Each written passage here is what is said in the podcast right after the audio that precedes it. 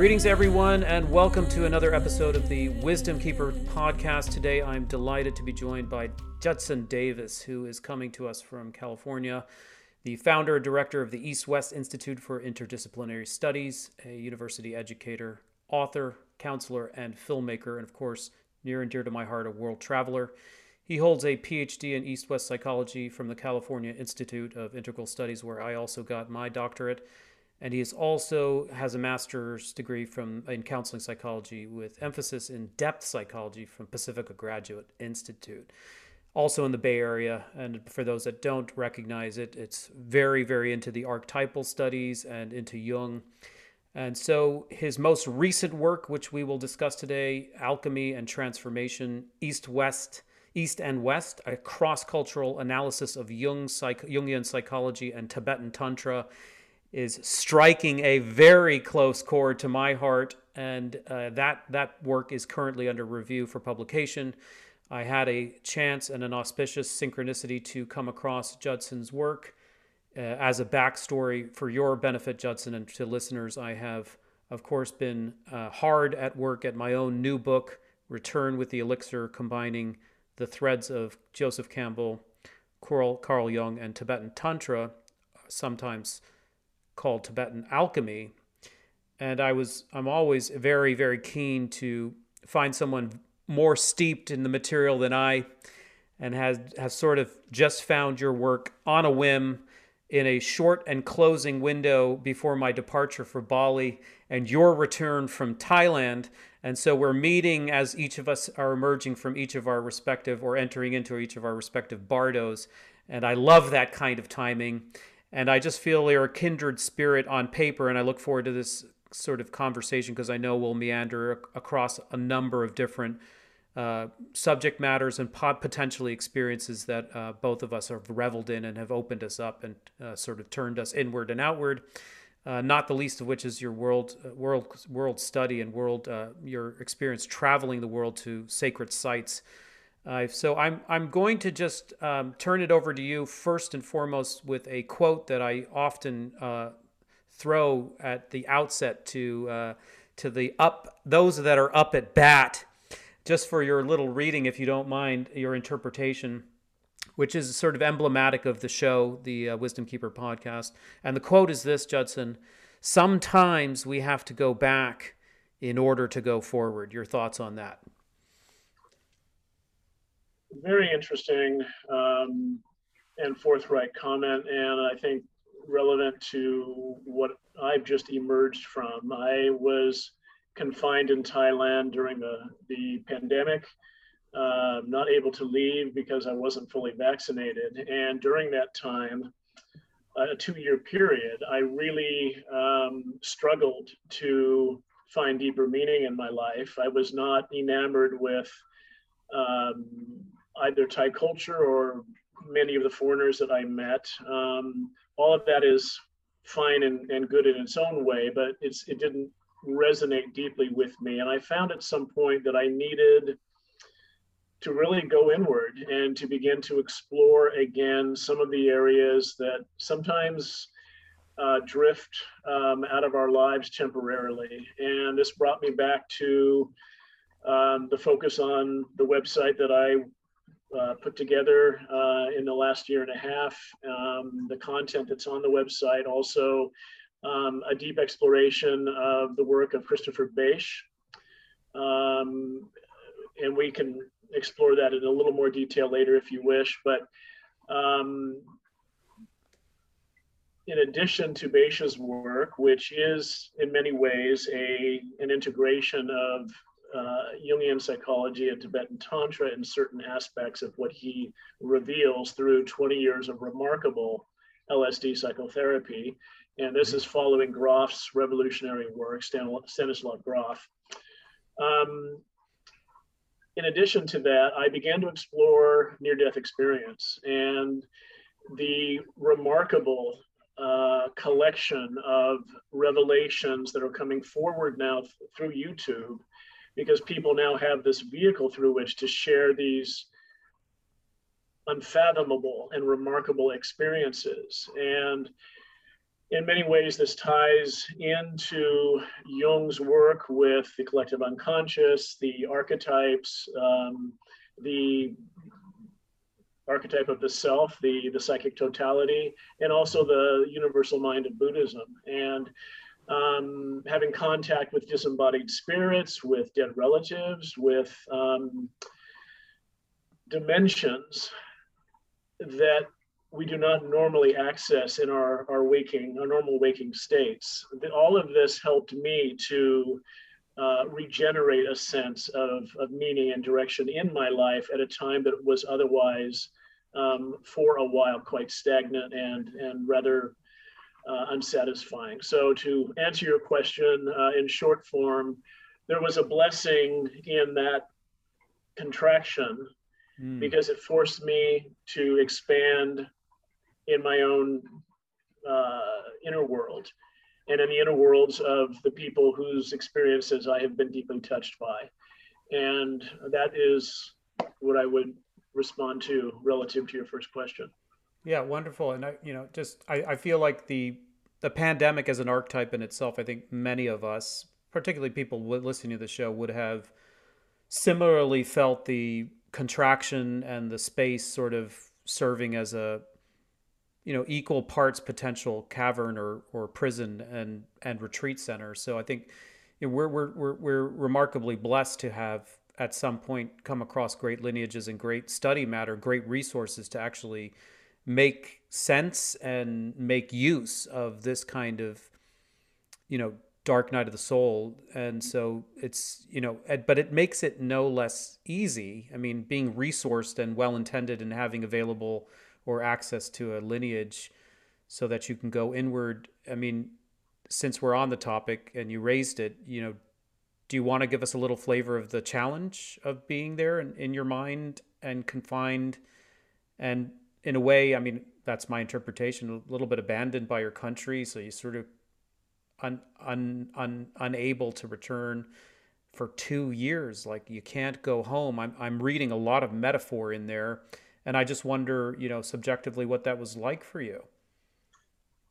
Well, you've outlined it quite well. Essentially, I felt uh, confined and with few options. And there were periods of lockdown, periods in which, for example, we had to be in by 9 p.m. Um, any social interaction was greatly curtailed. Um, I had met some people and I had, you know, a, a social, a circle of social friends, but um, people go to Thailand for different reasons. And there's an old saying, it's a great place to visit, but I wouldn't want to live there. Um, it, it, there, there are some lovely people and a rich cultural tradition in its own right. But where I was living, there was very little in the way of temples. It was quite where were you? Modern, overrun with motorbikes, very little nature. Um, even though I was in a beach town, um, it just wasn't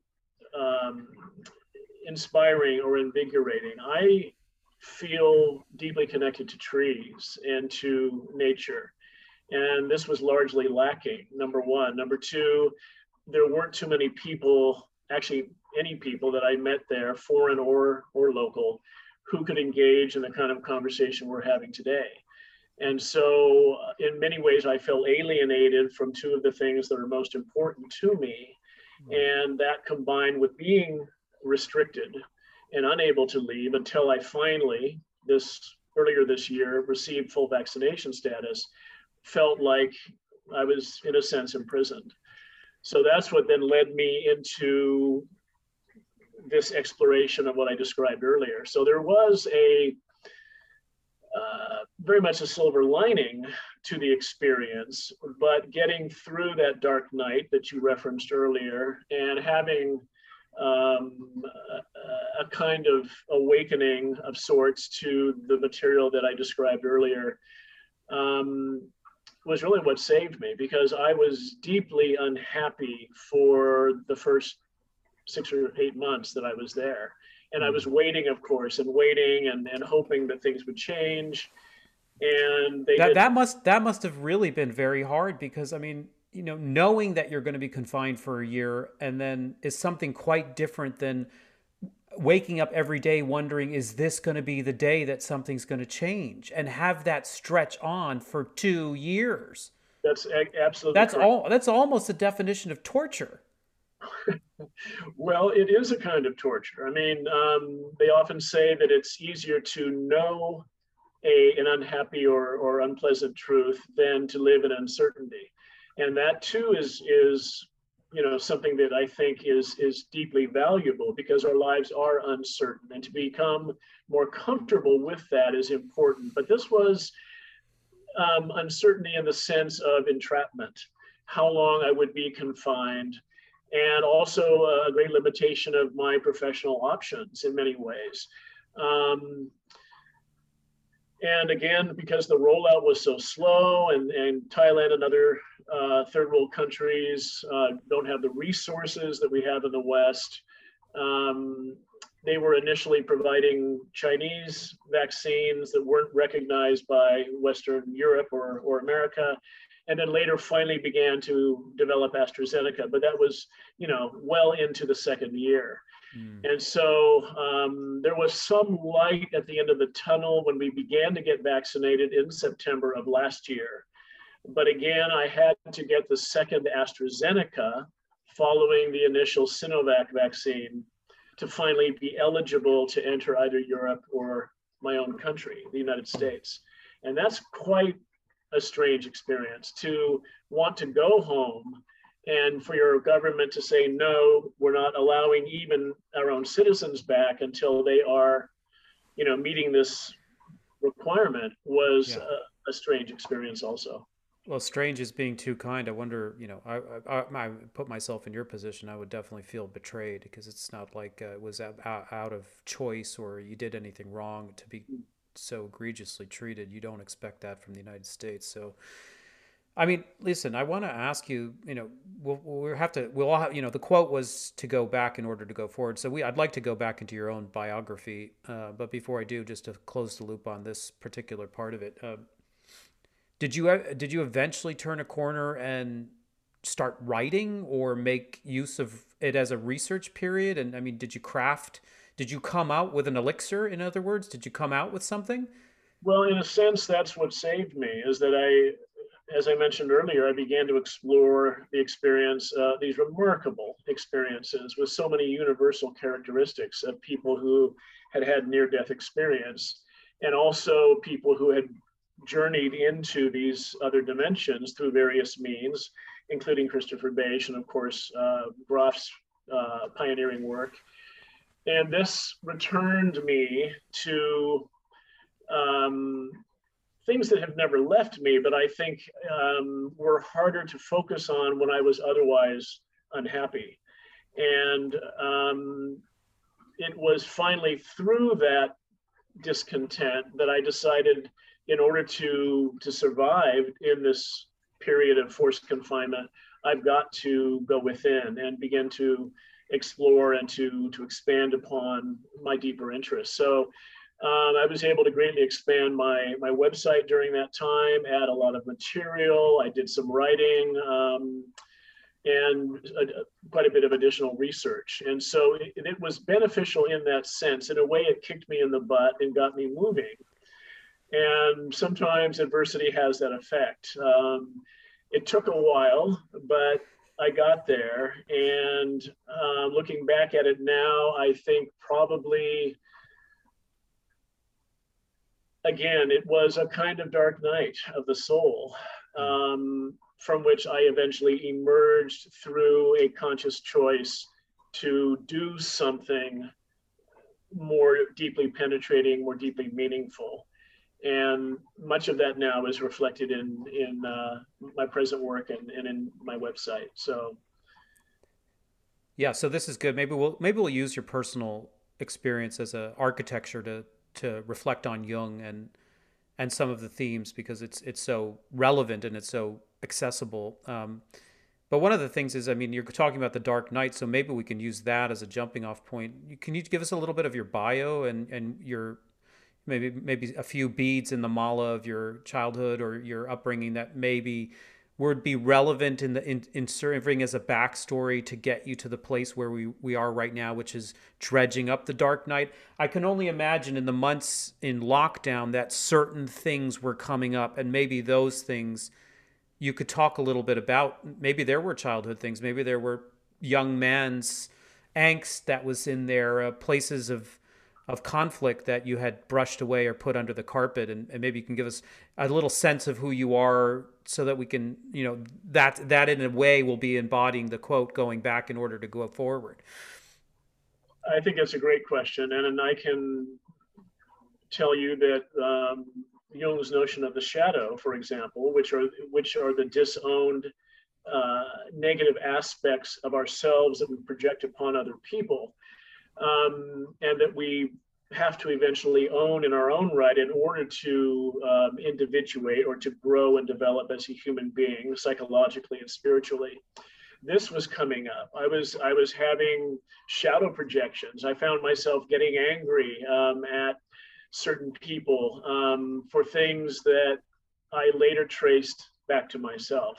Not that that person necessarily had done something that wasn't, you know, I mean, maybe it was a ripoff situation by a local, or maybe it was some unsavory behavior by a, a fellow uh, traveler. But I came to understand that that that is in me also, that I am human, and that um, the image that we hold of ourselves, which Jung would describe as the persona, is very often a mask that covers um, these deep layers of uh, repressed um, personality traits and experiences. And during this time in confinement, much of this was coming up. And I found myself um, having to really um, analyze and, and be honest about my reactions to things. And of course, um, in Buddhism, it's all about, you know, accepting the moment, whatever it may present, and being able to be at peace with that, um, absent this kind of reactionary psychic response.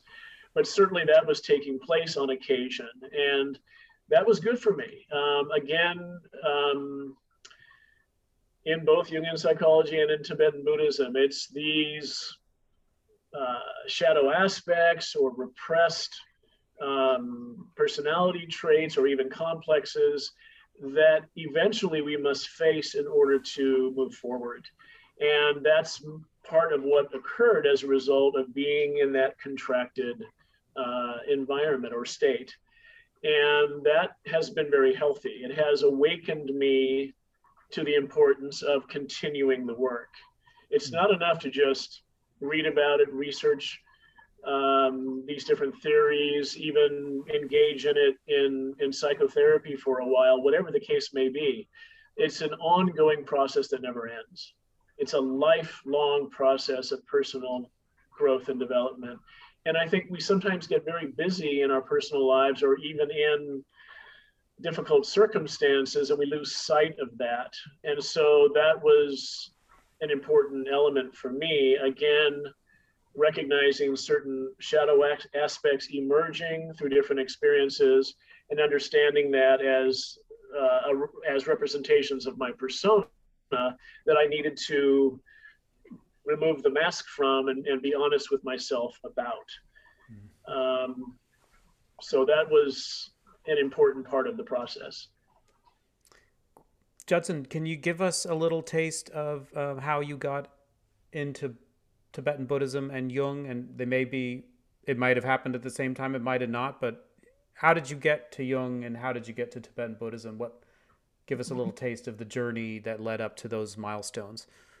It has been a very interesting uh, trajectory. Um, I was first introduced to Jung by my stepfather, who uh, was Japanese, a well-known artist. He had lived, he had been born in Japan and, and immigrated to the States. Long story for another time, but he was very into Jung's work and a number of other um, psychological and spiritual traditions, including Zen Buddhism and Tibetan Buddhism.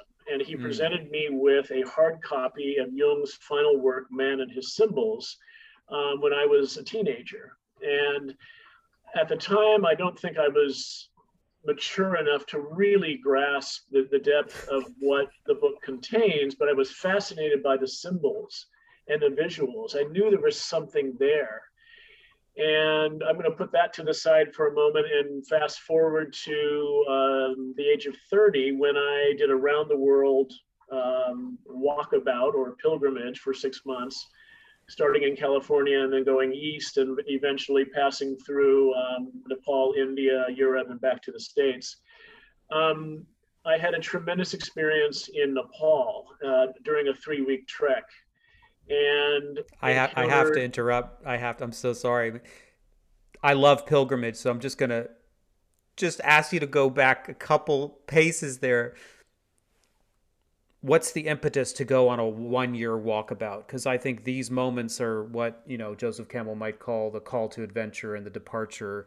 Can you give us a you're you're in your 30s, maybe something's going on 28, 29 I mean, it's not every day that someone says, I'm going to go walk about the entire planet and, and particularly hit places like Nepal. So before you indulge me in, in, in, in my own memories of first going to those parts and those regions, what sets you off?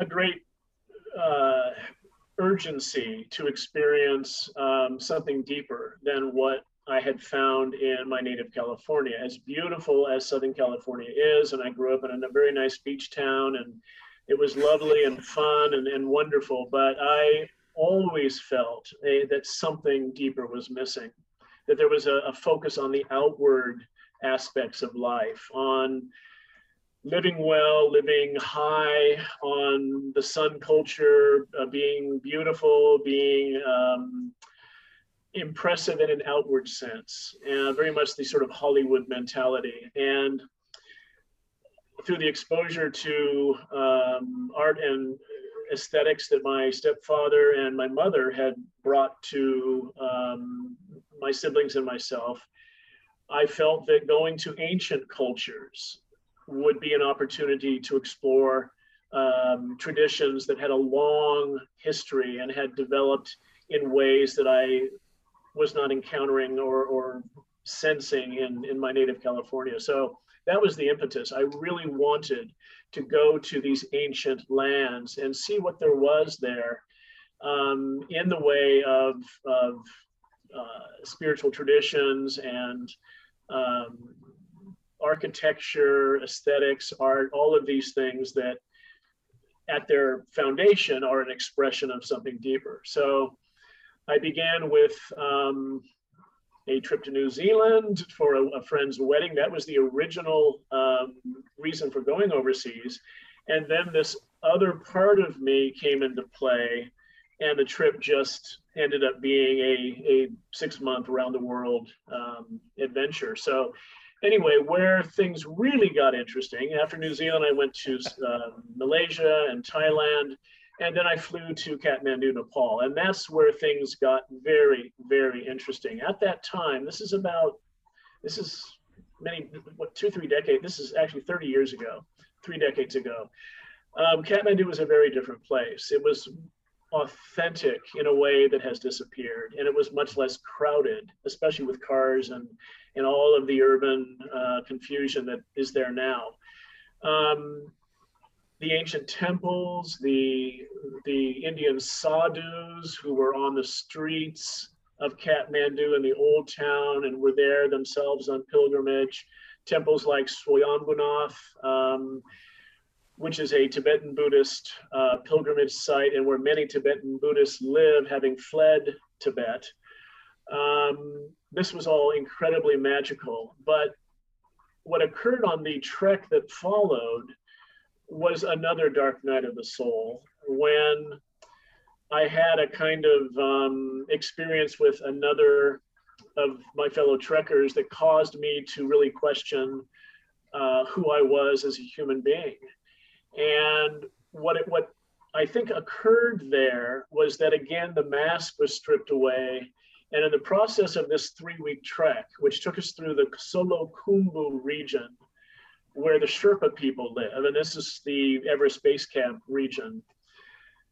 Contact with these beautiful, uh, simple, humble, but unbelievably welcoming and generous people. And visiting these ancient uh, temples that are, in some cases, a week's walk from the closest roadhead town.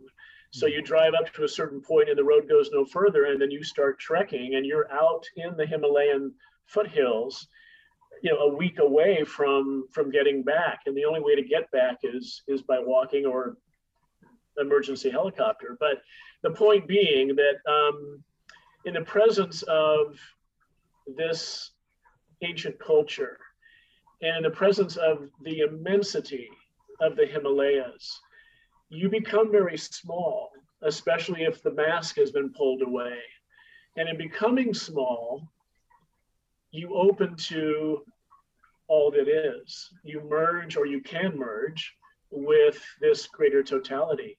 But you must die first to the old self in order to be reborn in this immensity of which you are just a tiny part. You're the drop in the ocean, but you are the ocean at the same time you exist as a separate drop. And this occurred, this um, happened to me in, in an experiential sense. And it was probably the most powerful experience of my life at that time. Um, deeply humbling and, and deeply inspirational um, in touching something so much deeper and so much more expansive than one's usual contracted sense of self. Again, Jung's persona. And this again happened in correlation in part with exposure to the Tibetan Buddhist culture that the Sherpas uh, have inherited from the Tibetans, brought over the mountains centuries and centuries ago in all of these migrations. Um, and it's a, a, a, remarkable place. And I highly recommend um, this region and this kind of experience for anyone who is looking to leave behind the modern world with all of its trappings and really get back to a kind of primal connection uh, with the earth and with some of the deeper spiritual traditions that we have on this planet. Mm. Yeah, do continue. You're, you're, you've got our attention, so we're in the journey with you. We're right there. You, you, you hit a, you hit a huge marker there. So, if I can just recap, you've got this uh, family member. Was it an uncle who gave you the book on Jung? That was my stepfather. Oh, stepfather. I'm sorry. And and and some 15 years later, you find yourself on a world trek or walkabout and uh, merging. You know, having a conscious or mind altering experience in the in the grace of the Himalayas.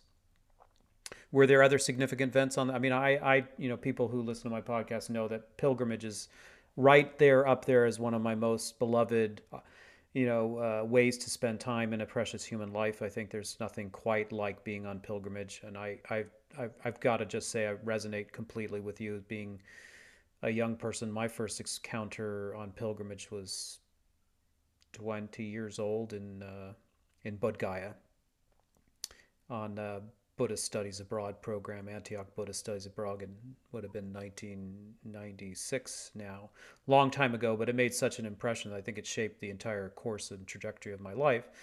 And then it wasn't, you know, so I, I probably have made nine pilgrimages to Bodh Gaya since, including some of the some of my own tours, bringing people there because I do I do agree with you. I think there's something I mean, I think it's no coincidence at the tipping point that we find ourselves in modernity that more and more people are looking for some deeper sense that you were looking for as the main impetus on your hero's call. They're, you know, they're striking the wonderful allures of California have not satisfied the urges of the spirit. I think more and more as we progress in our industrial age, I mean, more and more people are having that experience, and even the export of industrialization across the planet, even even third world country where the, the lie is being sold and people have blue jeans and Marlboro cigarettes and, and uh, Ray-Bans sunglasses, they themselves now think that the two bedroom house is going to bring some satisfaction. The new car, the new Honda car is going to bring some deeper satisfaction. And we've just ex- exported our illness to all those areas, every nook and cranny on the earth now in this age of industrialization and our secular modernist culture paradigm, I think, has innately been corrosive worldwide now. So, you know, but there is still these outposts and bastions of the old world. And just like I started at the top of the of the conversation with this quote, sometimes it's dire, important, necessary for us to go back in order to go forward. I think this is an archetype. I mean, I think this is what Joseph Campbell's hero's journey talks about. I think this is what Jung talked about, but although be it in an internal way, when you go inward, you are reclaiming parts of your psyche. There may be childhood trauma there. There may be, you know, things brushed under the corner into the nooks of crannies of your life that you only come into contact with, under force majeure, maybe. and uh, and I think in Tibetan Buddhism, it's also there as an archetype too. At least it is in the subtle body work of, of the alchemy, alchemical process of mandala or deity work, where you have to leave your ordinary sense perception of who you claim to be in a reified way, who you think you are, in order to occupy the center most uh, region of the mandala, there has to be a dissolution first. You have to come undone. Um, and I think so. I think the world is coming undone in in the pandemic, the great pandemic of 2020, and its ensuing uh, tsunami waves, whether they be the the new wave of the uh, Ukraine war, but certainly the economic crisis and the recession that's about to hit us this is the tipping point of the industrial age, I think. And more and more people are hungry for something deeper, though not everybody exactly knows what they're looking for. And that is, again, part of the trip. I mean, you started out thinking that you're going to hit a friend's wedding in, in New Zealand, and little did you know what you would find as you as some deeper part of your psyche was guiding you. I do believe in that. I do believe it was sort of predestined for you to. I mean, just your I mean, I, I, think of myself doing prostrations under the Bodhi tree at 20, and I can't find another explanation other than a past life connection with that place that would have brought me to that. I mean, I could have ended up anywhere. I could have been studying economics in London. I could have been in Florence studying architecture. I could have been anywhere else, but I was in Bodh Gaya. And you were in the Himalayas, and there's some very deep thing that you find there and I think more and more people are looking for that because I think they're feeling suffocated and I think they're feeling like their soul is calling out in very symptomatic ways. Any comment on that? Uh, uh, on that sort of description of our situation, our current situation? I think it's very relevant to uh, what's happening in the world. This is, as Jung would say, a collective process. We are not disconnected by any means from our fellow human beings. Not only does the psyche go back, you know, uh, to an infinity, a, a, time we can't even conceive of in its primal form through hundreds of thousands of centuries. Uh, we inherit aspects of that in, in each of us in our uh, birth into this world. But we also live collectively as a species and with the planet itself. And it may well be that we are on the fringe of a dark night, a collective dark night, this is what Christopher Bache talks about in his um, very profound work. Um, you know, um, it's not a name I'm familiar with, so please feel free at any time to introduce his work because it seems very, very significant to you. Uh, in the year, um, I think it came out in 1990, 1991, um, or it may actually have been, I'm sorry, it was the year 2000. Uh, Dark Night, Early Dawn. So he's making reference immediately to the aspect of the Dark Night, which is this sense of spiritual degradation and and utter um, inner tragedy. Really, it's something that that a person carries within a, a sense of meaninglessness, a sense of of desperation to live a more fulfilling life. Um, and that early dawn is the awakening that follows the dark night. And in Jungian psychology, you have this process repeating itself again and again that very often first a person must go through this dark night in order to then emerge um, in a state of, of greatly expanded uh, awareness accompanied by a sense of, of deeper meaning and, and joy and, and um, inner satisfaction. So Bache is, and this is supported now by a number of people, Grof, Jean Houston, um, Anneloes Smitsman um, are doing a course on what's called the future human. Um, I've been a part of that, and this is one of a number of um, avenues through which people are beginning to explore the definitive possibility that we as a species and as a planet are going through a collective dark night. Mm. And what is potentially on the other side is a transformation, a radical transformation of human consciousness, so that the these heightened states that we often not well not often but we on if we are lucky um, and I've touched a little bit upon this in, in what we discussed earlier. If we're lucky enough to have that kind of experience, and I think many, many people do at least once or twice in their lives, um, certainly people who are involved in deeper spiritual practice, this is a, probably a more common kind of experience, emerging with an expanded um, oneness or consciousness. But in any case,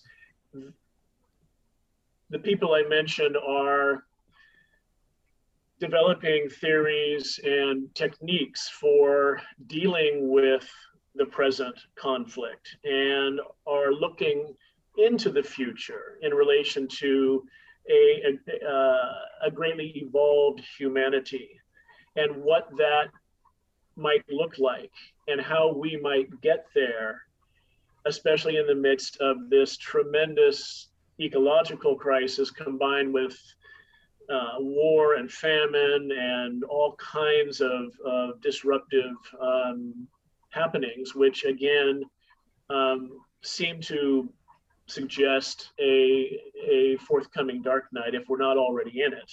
Hmm. Um, so that is how it, I would just briefly touch upon your question. Um, it's something that we go together, that we, we go through together and is very much a collective thing. Anything that I experience on some level is available to all human beings. And so, in a sense, we're all intimately interconnected um, in ways that we're not normally aware of. And we're certainly playing out these scenarios, these archetypal scenarios, the hero's journey or whatever it may be, um, in the course of our lives. And it happens both individually and collectively.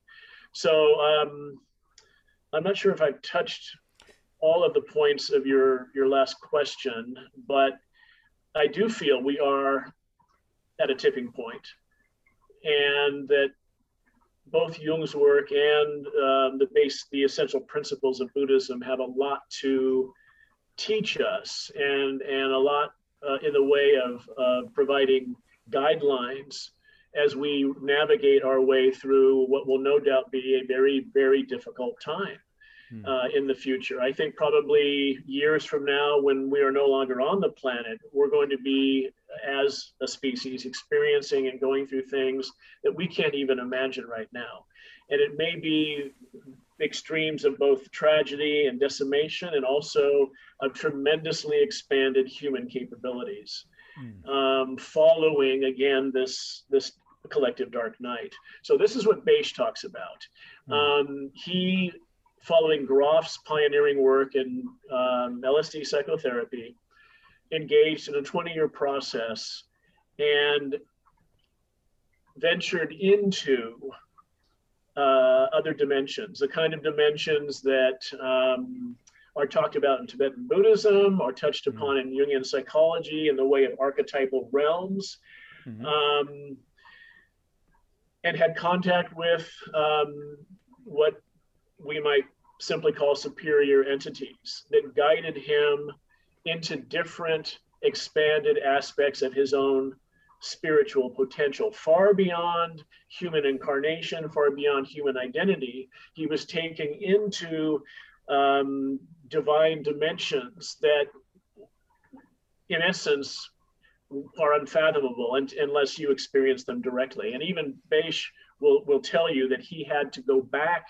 sometimes two or three times in order to really begin to acclimate uh, his understanding and his perception so that he could make some sense of where he was and what this represented. Now, this included the clear light of Dharmakaya, this all encompassing um, origin um, from which all things are understood in Buddhism to originate and to return to our essential nature, uh, uh, uh, the, this selfless uh, totality.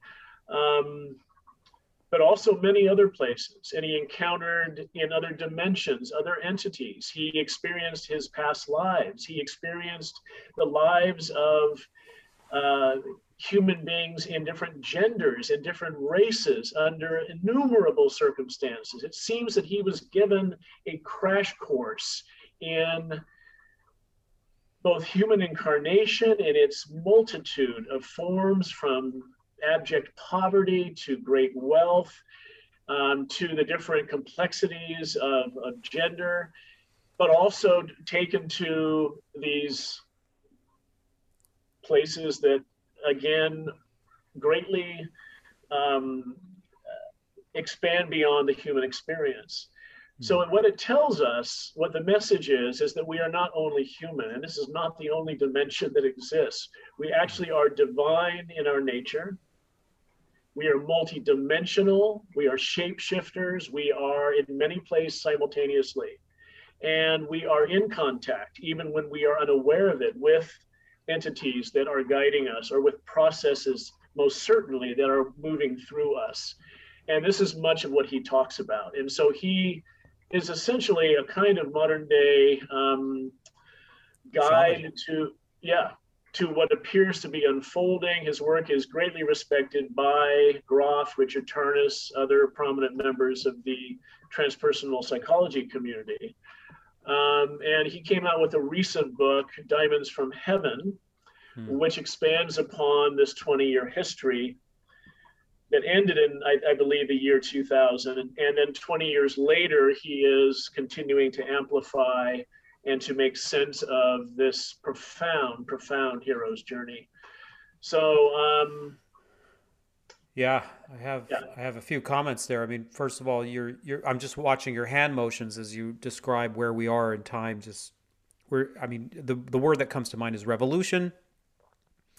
We call it the dark night of the soul, but I also I mean, I also eh, you know, in constructing my new book, I'm the the 20,000 foot views begins with astrology because I think astrology has a lot to bear in terms of understanding that there are cycles of time that this is not just the, there's not only one dark night of the soul. I mean if i talk to you and you talk to me and we have enough you know we we, we have enough time together uh, we're going to see that we've cycled through these dark nights many times. But yes. then if you take this long view and you talk about the collective the collective has also gone through cycles of expansion and contraction. The collective i mean what the ancient Greeks called the Great Year, a 26,000 year period, which is you know delineated by the precession of the equinoxes, like the the the hours of a clock. You know, each each increment is some 20 2100 years, and each of these represents a decline and an, and a transition.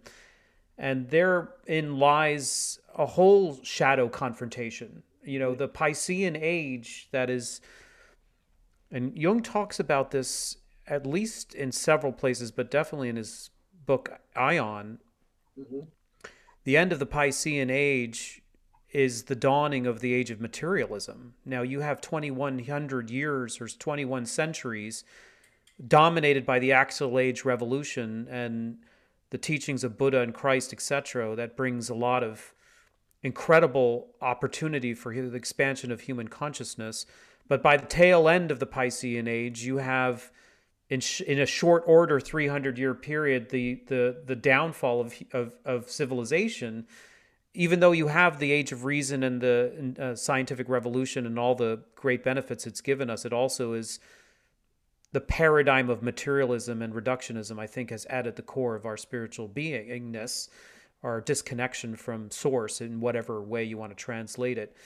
And then, of course, we're now amidst. Some think that we're in transition in the in the transition. Some think we've already transitioned into the age of Aquarius. And I've had several guests on the podcast very be very clear that this isn't some Hollywood or Broadway production version of the Age of Aquarius. In a way, the Age of Aquarius is the spirit of uh, the individual and individual rights, whatever that might be, the rise of people's populations against authority. So it may be the end of the guru, but it, it is in another way the the way the the opening to the inner guru of every single being, and that's why you see women's movements and gay rights and and all way all the down the road, and eventually I had my last podcast guest uh, was talking about the the rights of the planet, the rights of trees and plants, and also the rights of uh, extraterrestrial beings that we are uh, constantly engaged with. So that uh, that represents another opening, and then it will also have with it these these things are concomitant. With it comes a shadow a right. particular you know it has its own signature. The piscean age upside and the piscean age shadow were unique to itself. And the collective the collective species our collective species had to both had the opportunity to embrace the upside but also whether we decided to collectively face the shadow or not was entirely a choice that we made or not. And it gets pushed on into another series of cycles. So here we are on the cusp of another revolution collectively brought on i think very clearly by the pandemic, but who knows where you want to put the delineate delineate marker or, or gateway. Nevertheless, I think there's you know I think there is a collective movement. You're talking about the transpersonal psychologists, but I think listen the the, the shamans and the psycho psychedelic movement are also cross pollinating with this yes. because if you look and talk to wisdom keepers of of the North American First Nations, they have a prophecy called the Seven Fires, which is, you know, their version of a story or a narrative that that is about our time, this period of great decline and great awakening coming together. Mm-hmm. I mean, so we started at the top of our conversation with you in Thailand having both a confinement and an awakening.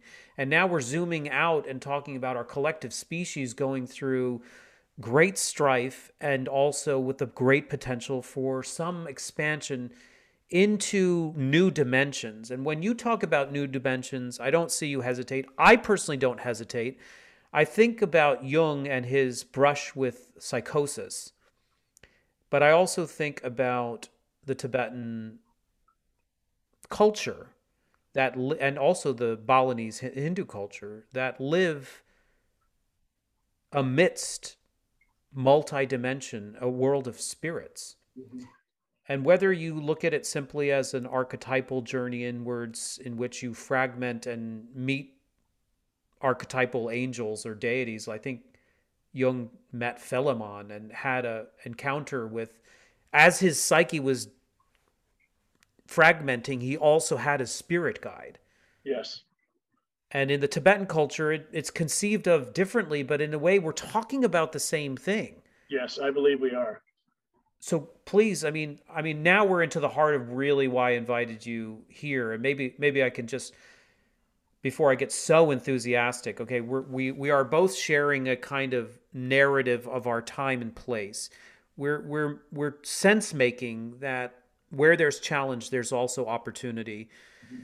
Both on an individual level but also on a collective level. I think this should be a reassuring message for people because I think we can get very caught up in the degradation and the fragmentation and in the downfall and in, in, the, in the demise, but it's also sort of necessary.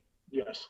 You and I both see clients and they come because they want integration, but you can't get to integration without disintegration. Actually, we have to welcome and create a safe container and some understanding, some nuance understanding about the fragmentation first, the symptoms of you know addiction the symptoms of trauma the symptoms of depression the symptoms of anxiety are the souls beckoning us into a kind of awakening mm-hmm. and and the symptoms around us on a global level whether it be the ecological economic political structural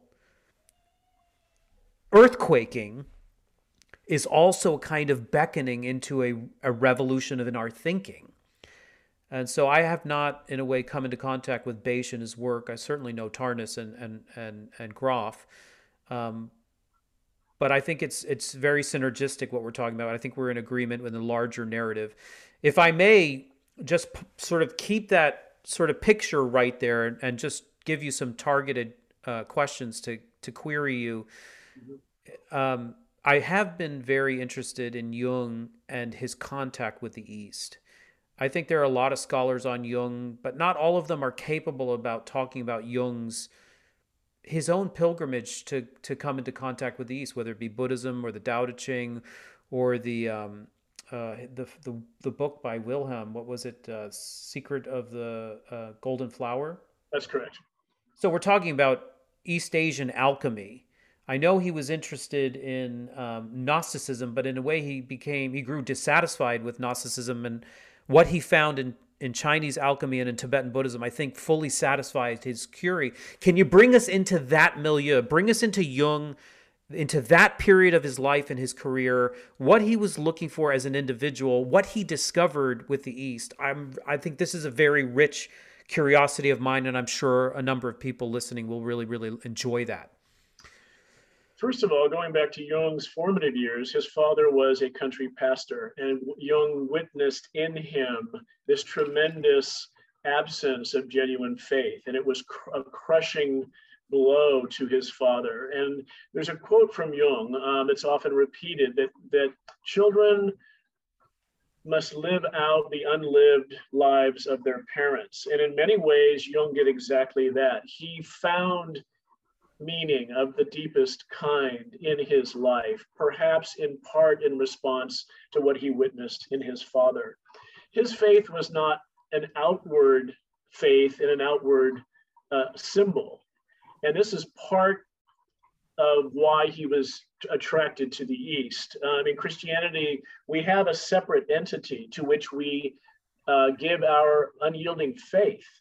Um, the, religion itself does not teach us that Christ is within hmm. in the sense of um, our being Christ like or, or our possessing Christ consciousness. The exoteric aspect of the religion, exactly. the traditional yes. aspect that we're taught, is that Christ is essentially a separate entity and that we are to follow almost in blind faith. Um, the teachings that are expressed through the Bible and other other uh, resources what and, and Jung encountered this firsthand through his father and through his own religious upbringing. At the same time, he remained a Christian his entire life. He felt that culturally he was European and grounded in a kind of, of Christian foundation. But what he sought to do was to find that God within. And that's what you have in the East. In the East, the emphasis is on your inner divinity, that each of us is part of in Hinduism the Godhead, or in Buddhism this um, clear light of Dharmakaya, this this expansive totality, um, this this Buddha empty, nature. Yeah, and our our primal nature, um, and that was a, a defining characteristic for him. And this is what you have in in the Eastern uh, traditions, uh, for the most part, is that the the divinity lies within. We are already divine. We are inherently uh, blessed with the sense of God or whatever you want to call it. Um, and that in the Eastern traditions, the emphasis again is on awakening to that which exists within already. And this is quite different than the Western approach. And of course, in the West, we have developed materialism, which is an outward form of worship in its own right. So, in a sense, it follows that same basic framework. Um, whereas in Tibetan Buddhism, for example, the, the focus was not on scientific materialism, but on a kind of science of the mind of developing techniques that would allow you to strip away the mask of human incarnation and to um, touch something deep inside, um, deep within you that is inherently your nature. You already are this expansive primal origin or, or, or consciousness. And we need to um, stop identifying with separate a separate sense of self, which is of course very Western. The whole uh, notion of individuality, and to completely abandon any of these attachments to the self image, to the persona, to who we are in a social context. All of this is a great distraction.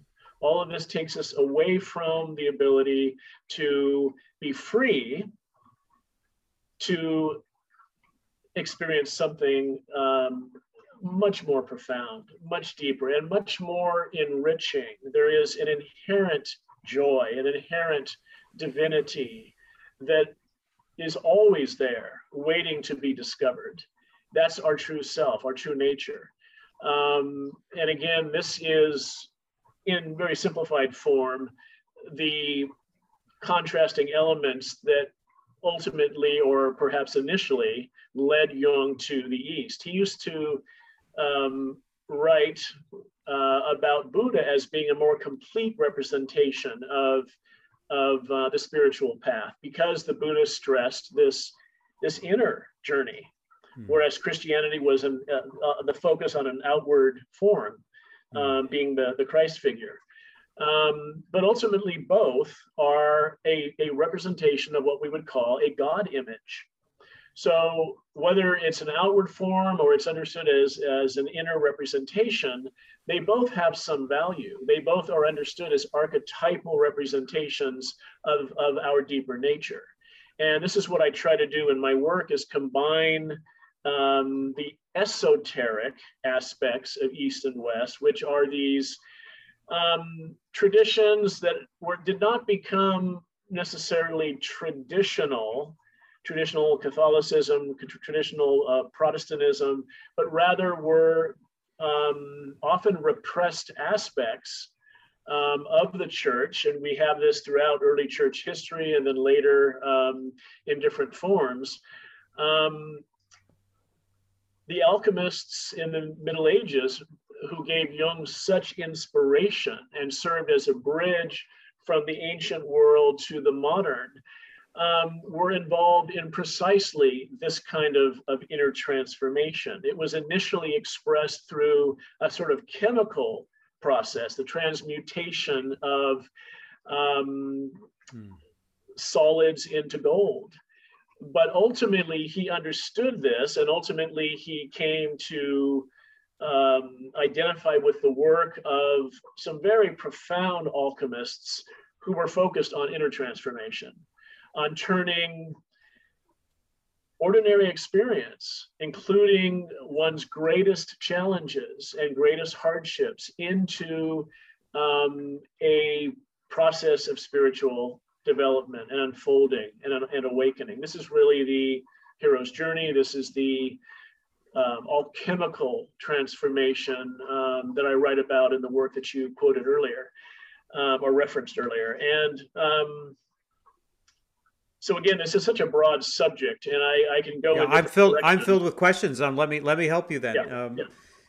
Uh, Jung's notion of process of individuation did it occur before al- his his con- his his meeting of alchemy and and the East, or did it occur or get nuanced afterwards?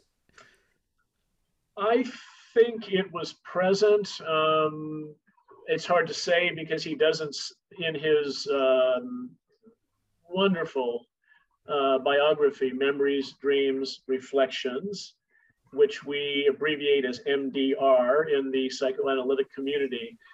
One of the greatest, I think the greatest book I've ever read. It's so rich in so many different areas. He doesn't designate any particular time as the beginning of his sense of the process of what he would later call individuation. In the most basic sense, it just means spiritual development, psychological and spiritual development. Um, but I definitely think his encounter with the secret of the golden flower, the Taoist text, alchemical text, was instrumental um, in what it suggested in the way of a kind of, of inner transformation or alchemical transformation psychologically and spiritually. This was um, the beginning of his exploration of uh, the Eastern traditions that would eventually lead him to Tibetan Tantra. And the connection with Tibetan, Tibetan Tantra is really the use of God images and sacred symbols as dynamic agents of inner transformation. Now, in the Tibetan tradition, you have deity worship and a number of different practices by which the practitioner or the um, novice monk um, will meditate upon these images of divinity as a way of, of going beyond the contraction of his usual egoic self and expanding into something greater. In Jung's work, most commonly, um, active imagination is the vehicle. And you take a dream image and you go through the process of active imagination. And um, I don't know if you would like me to share with you my one of my own experiences, but it can have. Uh, yeah, let's define active imagination and let's let's do a little let's do a little uh, detail work around what it actually involves. So active imagination is is basically um, using a um, a powerful image or figure, typically derived from a dream, but also it could be something that you see in a photograph, something that is utterly resonant to you. And basically, the practice begins with well, I'm, I'm going to I'm going to share my experience, and as I go, I will reveal the basic uh, formulation. Um, I had a dream once uh, while I was at Pacifica Graduate Institute studying counseling psychology with a Jungian emphasis. Um, and part of what we were studying was this very element. And I had a dream in which um, I understood my future career as being prominent, and um, I was going to be this um, uh, very influential exponent of Jung's work. And there was this sense of pride and, and um, social reputation uh, or professional reputation that was initially connected to that part of the dream. Then a curtain appears, and I slide the curtain open and I walk onto a football field. And there's a ball there waiting to be kicked and a goalpost.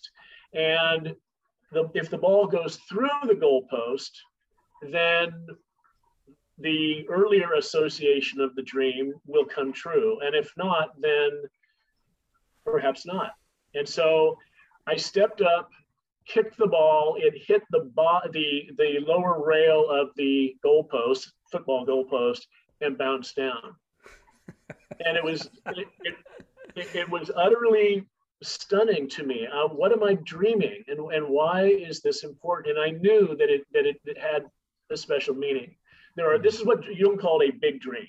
There are big mm. dreams and small dreams. Big dreams leave a tremendous impression on you. And when you have a big dream, to be able to amplify that dream and understand its deeper meaning is essential to the individuation process, to understanding who you are, what journey you are on, and how to move beyond limitations and expand into a, a greater sense of consciousness. So, active imagination, then, which I was learning at the time, is something that I did with myself. It's typically done with a counselor, it can be done alone. Um, what I did was, and what you do, is you become completely centered and completely quiet, and you focus on the main image from the dream. And the dream was the, the main image was clearly the goalpost. And I began with that image in mind. And the dream just then unfolded. You're, you're to allow your psyche to, of its own accord, just flow into a, a dream scenario. Let the, the, the, the images that follow unfold of their own accord. And I did that. And I found myself back on a football field, and I was the quarterback and I would go back to the uh, to pass and attempt to throw the ball to a receiver who would then score the touchdown, and that was the goal. And each mm. time I did that, I failed. Mm. Finally, I kept the ball and ran through the defense and landed just across the goal line when I landed on the ground, the football turned into a glowing blue diamond. Hmm. And that blue diamond spoke to me from, from a place that I know instinctively to be my true self, but from which I am usually disconnected. Hmm. And what it said to me is the goal in life is not success in the outer world. The goal in life is to awaken to your true nature in the inner world. And it was communicated telepathically. Hmm. And it was accompanied by this blue diamond, which is an archetypal symbol of purity and wisdom that also exists in the Tibetan tradition. Hmm.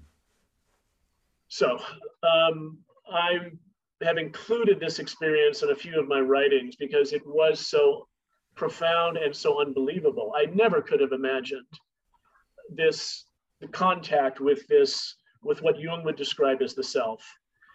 I am yes. the ego, I am the persona, and yet through the archetypal process, through following the goalpost as the main image and playing this process out, I was able to to um, connect with my my higher self, which is essentially his theory of the transcendent function, which is to use um, these kinds of practices, such as active imagination, to merge with your, your greater self, a, a coming together of the ego and the self, uh, the self as the totality of the psyche.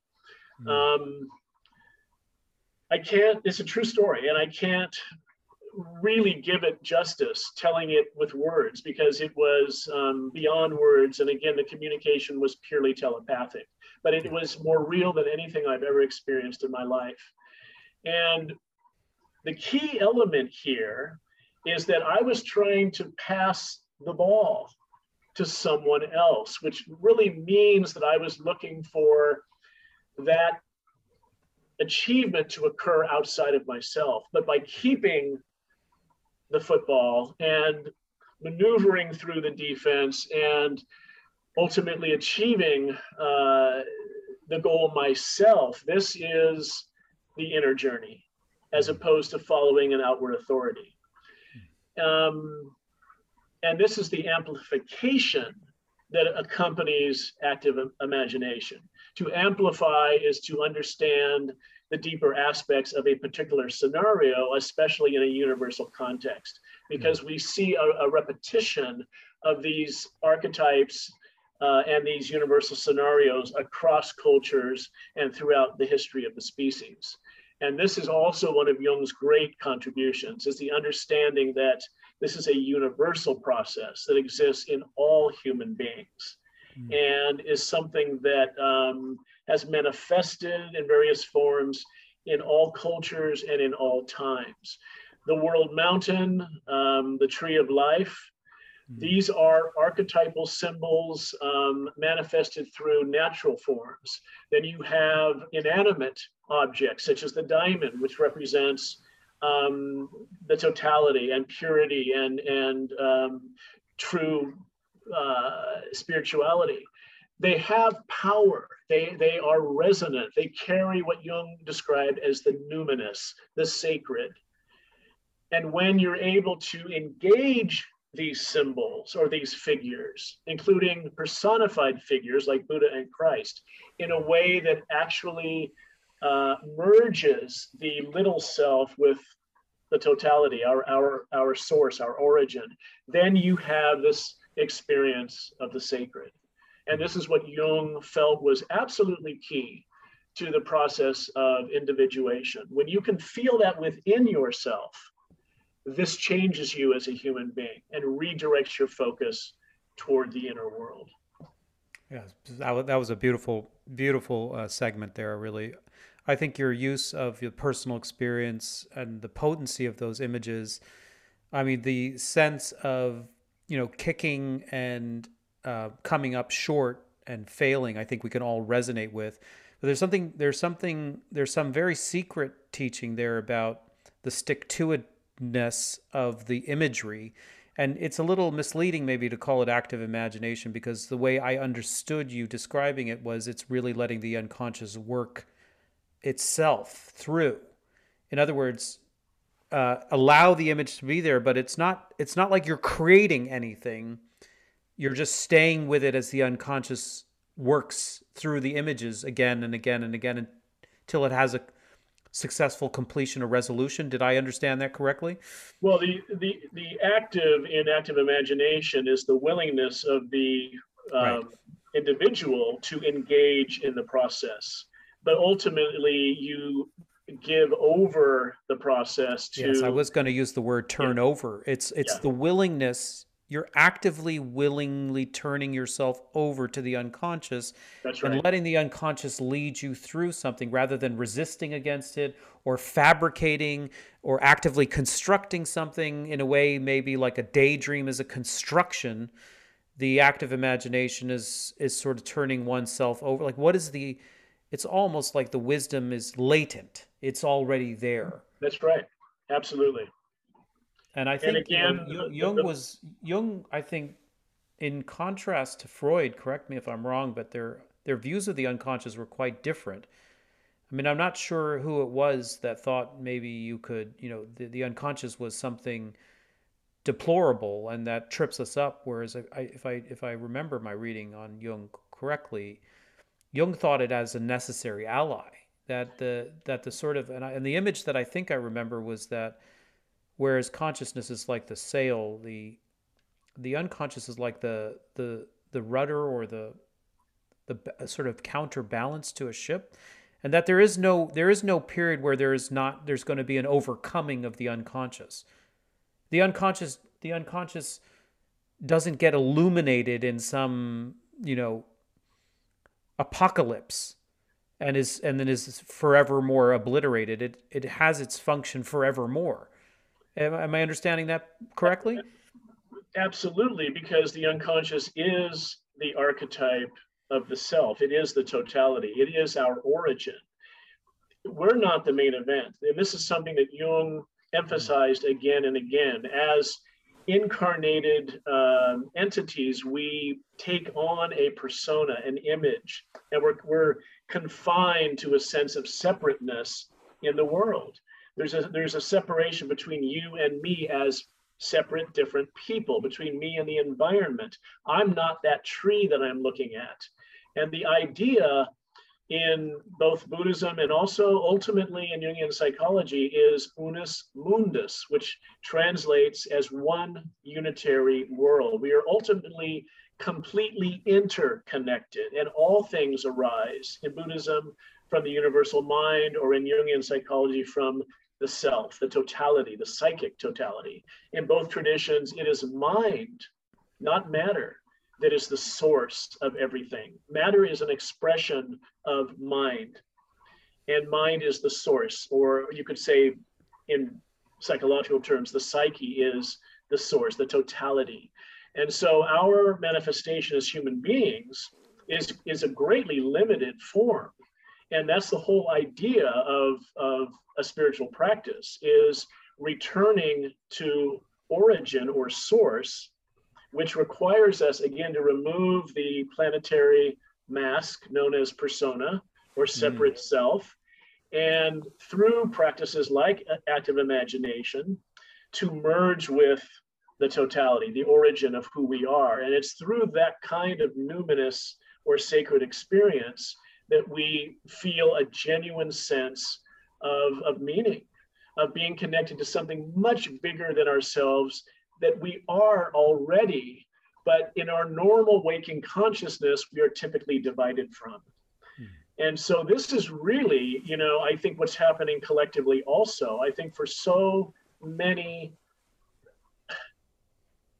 for hundreds of thousands of years, we have in one form or another um, existed as separate entities. Now, we've gone through some very fascinating periods in which there was a strong emphasis on this merging with the source through, through different forms, whether it's, uh, you know, ancient Greece and its um, rites and rituals of rebirth, or the Gnostics, or um, the alchemists, all of this was occurring in the last 2,500 years, but going way back. I believe it was your last week's guest who was talking about the standing stones and um, some of these other remarkable um, uh, creations that date back uh, five to 8,000 years. And I have experienced some of this in Scotland. And what he was talking about really resonated with me. In Jungian psychology, the stone is one of the primary symbols of the self, of the totality. And it's a physical, earthly manifestation which connects us to the earth because the earth is not separate, it comes from the same origin. And, and as human beings, I think the great challenge in our time is to understand that, that all sentient beings and even non sentient beings like stones arise from the same place and return to the same place. And that we must learn to live in harmony and also learn to expand our consciousness to include what otherwise appears to us as separate. Yes. And I, I think this is a radical transformation in human consciousness. Yeah. The ability so, to actually I'm, sense yeah. You know, the, the the oneness that we all share as opposed to being separate entities. Yeah, that last little bit is it seems now three, four, maybe four or five guests are all all in their own ways from their own disciplines are saying the same thing. It seems very much like the direction that we're going. The work of the gentleman that you were talking about, Chris Bache, uh, whether it be Freddie Silva, who was the guest that I had recently, uh, and his um, you know his committed life to ancient uh, ancient histories and ancient civilizations. Uh, I also had on um, uh, a, a, wisdom keeper in the Druid and alchemical traditions. Uh, his name is escaping me for for some reason, but all, all essentially saying the same. Uh, John Michael Greer, wonderful speaker, so so so thorough in his assessment of the universality of esoteric traditions, all all in a way. Uh, pointing to the same thing of having a personal and direct encounter uh, a direct experience, what he called direct participation mm-hmm. with the field. And that field, if you were looking at it in concentric circles, it's like it's breaking down and ever expanding. So some of the guests now that are coming on are saying just this that the the end of patriarchy in a way is the end of like the shedding of the persona but what that means is that we're now touching other dimensions. We're now in being more inclusive of other realities and the presence of sentience in the environment. For example, my last guest and recording hasn't been released yet. Um, you know, Eric Anderson, Eric Jampa Anderson, who's a Tibetan uh, medical doctor and astrologer his forthcoming book is on the fact that it's it's called unseen beings. And he's basically talking about the expansion of consciousness to be so inclusive that even plants animals are treated as self. Yes. And and i think so it's just it, it just feels to me that we if we were to return now to the grand narrative that we set up midway through the conversation of the dark night the collective dark night of the soul and the potential that is concomitant within it of reaching some you know new new vision. A new vision of ourselves individually but also a new collective vision of who we are. Like if we start to look on the one side of the coin we see great racism and great economic div- divisiveness and polarization and and just the mud and mire of the shadow collectively structural structural in, inequities and you name it but what is coming through, what is coming through from the self, if I can use Jung's word, is the possibility of experiencing a greater vista as the self. Absolutely. And that is, I believe, our destiny. I, uh, there are direct correlations to the work of Aurobindo, for example, who is, of course, the, the great Indian philosopher and mystic, who talked about merging the dimensions, bringing um, higher consciousness to a planetary level so that it's not something that we experience on rare occasion, such as my dream example, or somebody as with Bache who is venturing into these dimensions, um, but in a sort of controlled and and and only occasional format, but rather something that becomes a living part of who we are as manifestations of spirit in physical form. Um, whether or not this was intended from the outset, that this is some mission of sorts that is playing itself out over hundreds of thousands of years, ultimately, ultimately leading to a merging of uh, physical existence with the uh, divine source from which it originates, hmm. or whether this is something that has occurred um, just in the process of earthly manifestation, it's difficult to know. But there is, I think, a growing consensus among people like Jean Houston and Anneloes Smitsman. Certainly, it's in the work of Aurobindo and others, and it's revealed in Bache's work uh, in a definitive sense that this is part of a broader plan that was worked out on another level and that all of us are, are a part of. We choose to come here when we choose, I mean, we're in a different dimension, in a different form. Mm-hmm. And we work out our lives and our scenarios ahead of time. We come here to learn, to love, to to um, struggle through um, these archetypal and mythic processes that are so beautifully elucidated by Jung and Campbell, for example. This is all part of a developmental process that is immense in scope and would involve, in Bache's understanding and in Tibetan Buddhism, hundreds, if not thousands, of individual incarnations. Yes. And those incarnations are only a small part of a broader um, spiritual reality or entity that is actually guiding or promoting or, or, or manifesting uh, earthly incarnations um, of the sort that, that we're presently experiencing. So this is huge territory. Yeah. Yeah. and, and the implications are immense. And um, again, to echo your point and the point that is uh, a central part of Bache's work, early, I'm sorry, um, Dark Night, Early Dawn, for whatever reason, our developmental process, both personally and collectively, involves struggle as part of the releasing of this sense of separateness. And that we must go through a kind of dark night, both personally and collectively, in order to expand into a greater consciousness. So, what's happening in the world may well be part of something that is not only leading us to a better place, but was actually planned in advance as part of the way that things work on this dimension. And so there's an old saying you have to go through hell to get to heaven. And this would seem to apply in this context. But the great challenge is going to be, I think, and Bache emphasizes this in his work, we're going to need to have a different understanding of tragedy and of horror and we're going to need to, um, in some way, come to terms with it as a natural part of the process. Not that we encourage it, but that we find a way to deal with it in a more accepting and holistic manner.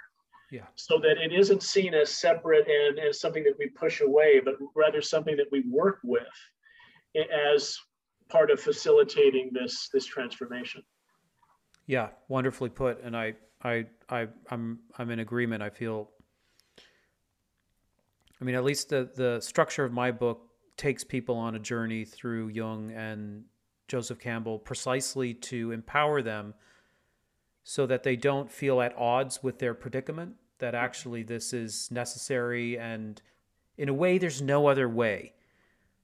There's no other way uh, but through through mm-hmm. the encounter with the shadow, through the all the resistances and all the demonic forces, all the confrontation, the revelation of our dark past. I mean, on a collective level in Canada and North America, where they dig, up mass graves of children and and the underbelly of racism that is now so apparent and the the misogynistic uh, impulse and the economic polarization and all these grotesque underbelly of our collective psyche and our collective culture that we would all too well and w- wish to wish them away. Right.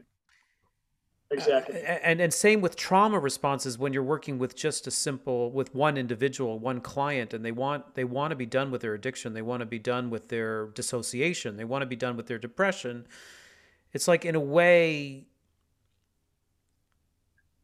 you have to come undone and you have to confront the madness as you did in Thailand for 2 years in order to actually find the inner resources that that are, they're not they're not given they're earned mm-hmm.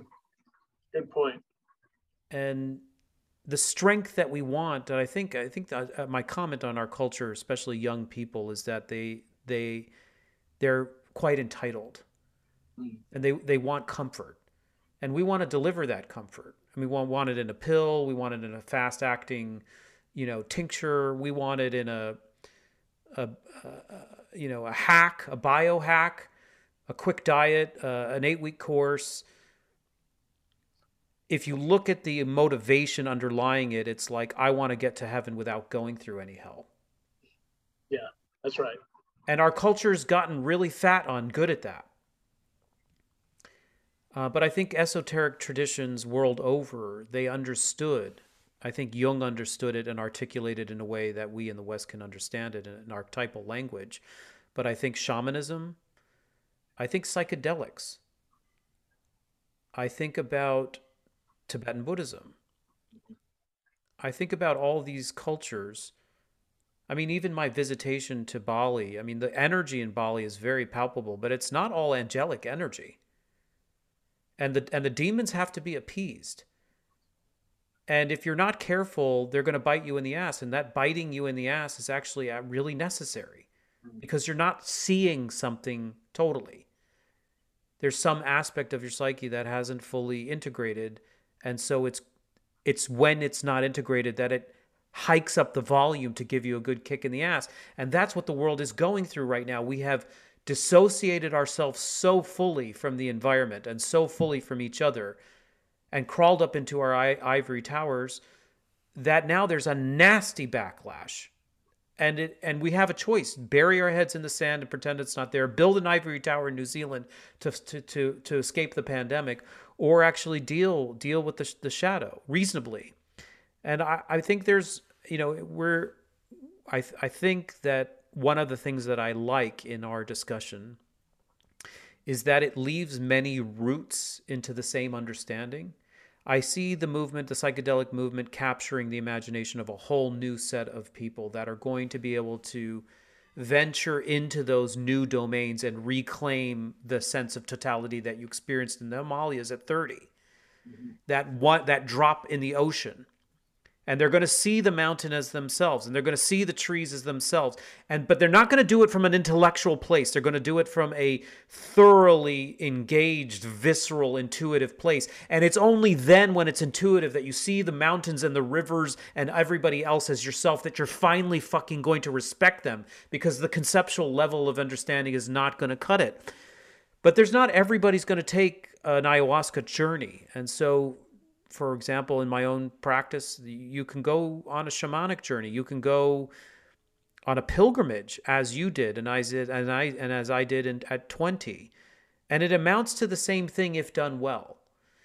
And you can also go into psychotherapy, and you can. There been all these avenues provide a way for the predisposition of the practitioner to meet the mystical, the mystical realm that Jung was so seeking when he confronted the East. And and I think that's useful for everybody because in a way we're all co- collectively we're all facing the same dark night. Um, but our way of ascending to the light or ascending to awareness, the new dawn of awareness, is by various means. There are so many ways to get there now. Mm-hmm. And, and, that's refreshing uh, because I think everybody's inclined a little bit differently to it. Um, maybe I can segue to ask for any of your um, parting wisdom, or if there's a message that you want to broadcast.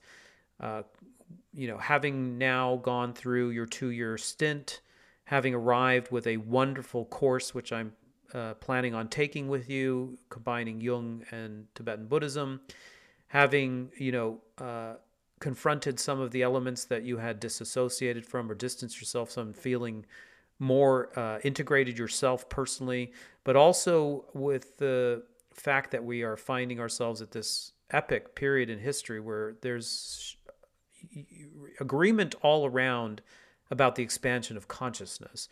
Is there anything further that you want to sort of conclude on? Give our uh, listeners something to mull over. Maybe you don't answer it for them, but maybe you offer some further question, further practice, anything at all.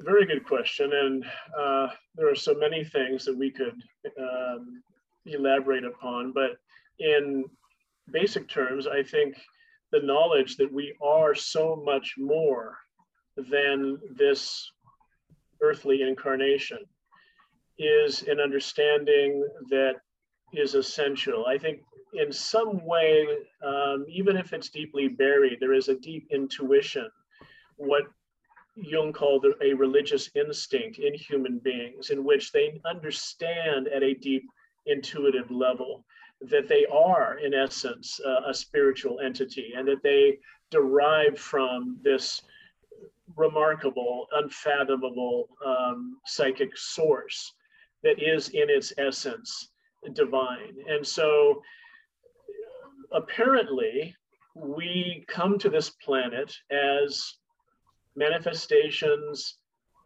finite manifestations of an infinite or eternal entity.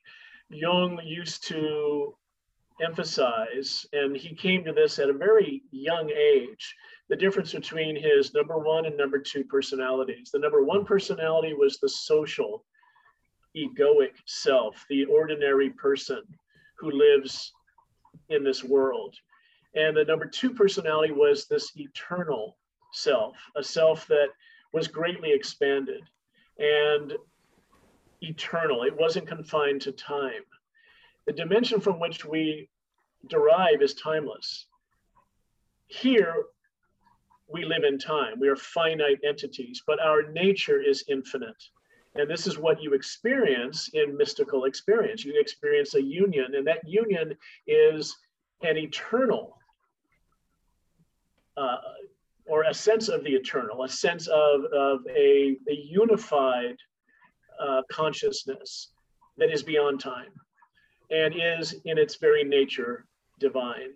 And if people can tap into that number two personality, if they can give that some room, some space, and begin to allow it to speak to them through dreams, through uh, spontaneous engagements with the, the visuals they may come across in their everyday lives. This is a means of beginning to to reconnect on a more conscious level with that origin, that divinity. And again, it often happens through sacred symbols and archetypal forms, which is why Jungian uh, and Buddhist psychotherapy, which we both perform, can be so helpful in that regard because people are um, given an opportunity to remove the mask and to explore these these deeper possibilities. So um, keep the faith in that sense. There really is something profound and utterly beautiful to discover. And we have to be willing to go through sometimes a, a very difficult journey involving um, the unmasking of our usual sense of self in order to to merge with that greater totality because it's not a human incarnation full stop. It's so much more than that. We are the drop within the ocean and the ocean is our true nature not the drop. But right now as a finite entity incarnated on this planet we appear as a, a separate drop and the reality is we're actually the ocean. And that is mystical experience in a nutshell. Um, communing in a, a unitary state with our divine origin. And it's everyone's birthright. and that would be my my closing thought. Judson, thank you so much for your time, your contribution to the field, uh, sharing so much with you. I look forward to future conversations of synergy. Maybe some travel is, you know, in play once you get back on the road. Uh, I'm going to look forward to corresponding with you through your course while I relocate to Bali. But I want to thank you for being so generous with your time and your thinking over these years in the Wisdom Keeper podcast. So, all my best wishes to you, and thank you so much. And look forward to our next opportunity to sit down and, and, and recover uh, once again all the uh, all the all the great truths that are within us. So, thank you so much. It's been a real pleasure, Miles. Thank you very much. Thank you for listening to the Wisdom Keeper podcast. If you've enjoyed this presentation of sacred knowledge, kindly like, subscribe, review, and share our podcast and video series on YouTube with your network so that more people can benefit from these teachings and together we can create a brighter future. If you're interested in my online courses, our community membership, and pilgrimages I lead, consider visiting the Contemplative Studies program at gradualpath.com. Until we gather again, all best wishes.